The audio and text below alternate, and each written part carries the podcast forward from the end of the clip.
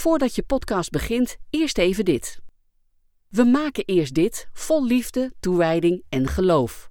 We zijn dankbaar dat veel van jullie onze podcasts als erg waardevol ervaren. Maar om producten als Eerst dit, Dit is de Bijbel, het avondgebed en moderne profeten te kunnen blijven maken, zijn we helemaal afhankelijk van jouw gift. In deze collecteweek vragen we je daarom om een financiële bijdrage. Ga naar het berichtencentrum van de Eerst Dit app of naar izb.nl en doneer daar snel, gemakkelijk en veilig via een tikkie. Heel hartelijk dank alvast. Eerst dit, de Bijbelpodcast van de Evangelische Omroep IZB en NPO Radio 5, die je elke werkdag helpt ontdekken wat Jezus volgen voor jou betekent. Vandaag door Kees van Ekris.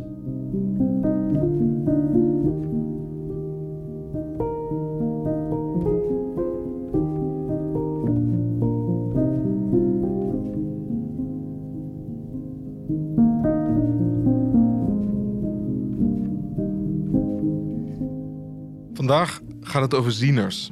En we lezen Jeremia 43, vers 1 tot 6. Nauwelijks had Jeremia deze woorden, waarmee hij door de Heer hun God naar hen gezonden was, gesproken, of Azaria, de zoon van Hosaia, Jochanan, de zoon van Kareach, en de andere eigen gerijde Judeërs zeiden tegen hem: U liegt. De Heer onze God heeft u niet gezonden met de boodschap niet naar Egypte uit te wijken.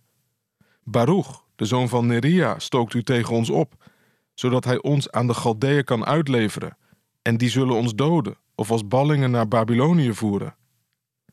Jochanan, de andere bevelhebbers en de overige Judeërs sloegen het bevel van de Heer om in Juda te blijven in de wind. Zij gingen op weg met de overlevenden van Juda, met de ballingen die uit alle volken waren teruggekeerd om in Juda te gaan wonen, en verder met alle mannen, vrouwen, kinderen en de koningsdochters. Kortom, iedereen die Nebuzaradan, de commandant van de lijfwacht, bij Gedalia, de zoon van Achikam, de zoon van Safan, had achtergelaten. En bovendien namen ze de profeet Jeremia en Baruch, de zoon van Neria, mee.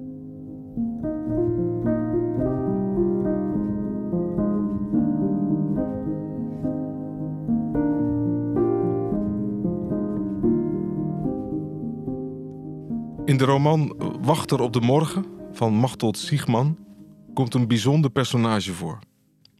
Het is de moeder van de verteller. Ze was een zieneres. Veel mensen voelden dat aan en deden een appel op haar. En dat was uitputtend. Op een gegeven moment ziet haar man dat een van haar ogen aan de wandel gaat, zoals hij zegt. Eén oog had zich vastgezet in de rechterbovenhoek, alsof daar iets te zien was wat koste wat kost opgemerkt moest blijven. Ze werd zo iemand die hier was en die je met één oog aankeek, maar met een ander oog was ze ergens anders en zag ze andere dingen. Zo zou je de profeten kunnen zien. Met één oog kijken ze je aan, maar ze hebben ook een oog dat aan de wandel gaat en andere dingen ziet. Jeremia 43 is aangrijpend. Er is nog een restje over van Israël. De meeste mensen zijn al voorbij. Een overblijfsel is radeloos. Ze willen vluchten naar Egypte. En ze vragen aan Jeremia, de ziener, wat zie je? Het lijkt oprecht geïnteresseerd. En Jeremia kijkt ze aan met dat ene oog en hij zegt: Jullie zijn bezig om God te ontvluchten. Maar waar je ook heen gaat, je kunt hem niet ontvluchten. Buig voor zijn oordeel. Leugenaar, zeggen ze. Schele ziener. Je staat onder invloed van Baruch, die ophitser. Het leek in het vorige hoofdstuk alsof de mensen oprecht geïnteresseerd waren en iets van God wilden horen. Maar als het hen tegenspreekt en tegen de haren instrijkt, dan ontvlamt hun woede. Als de paniek in een samenleving toeslaat en als de gekte om zich heen grijpt, dan willen mensen, in welke tijd dan ook, nog maar één ding horen: bevestiging van hun plannen, troost. Alles komt goed. Maar niet een stem die zegt: bekeer je tot God. Ik zie iets anders dan jullie willen zien. In die roman Wachtig op de morgen gebeurt ook zoiets aangrijpends. De moeder, die ziener is, bezwijkt. Ze kreeg een piep in haar oor, ze begon mang te lopen en de last die werd haar te zwaar. En in een aangrijpende scène wordt ze uiteindelijk doodgebeten door woeste honden. Het is heel moeilijk om te lezen, maar het is wel waar. Het is riskant om in deze wereld ziener te zijn.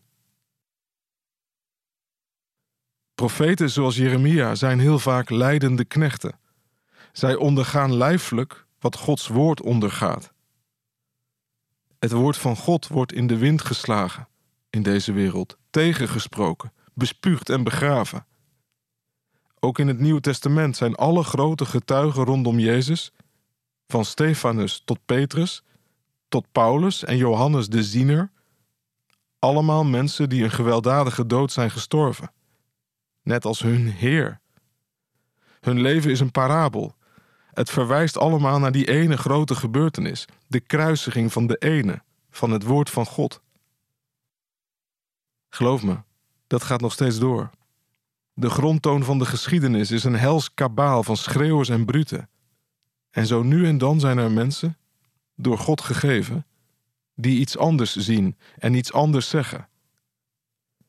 De grote oefening voor ons is om niet naar de schreeuwers te luisteren, maar om de lef te ontwikkelen dat als iemand spreekt over bekering, geestelijk, kerkelijk, sociaal, ecologisch, over omkeer, over anders denken, over andere dingen zien.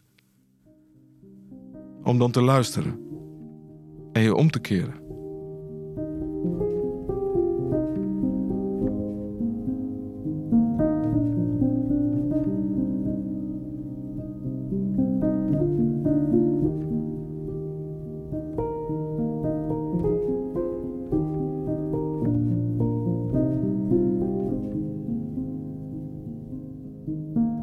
Heere onze God, wij bidden u om zieners. Om mensen van wie één oog gericht is op u. Wij weten dat hun lot zwaar zal zijn. Toch bidden we om hen en voor hen, dat u hen roept door visioenen te geven en gezichten. En we bidden u om onze bekering. Verblind ons met uw licht. Zo zullen wij andere dingen gaan zien en andere dingen willen en anders leven. Zo bidden wij u samen, in Jezus' naam, uw woord aan ons gegeven. Amen.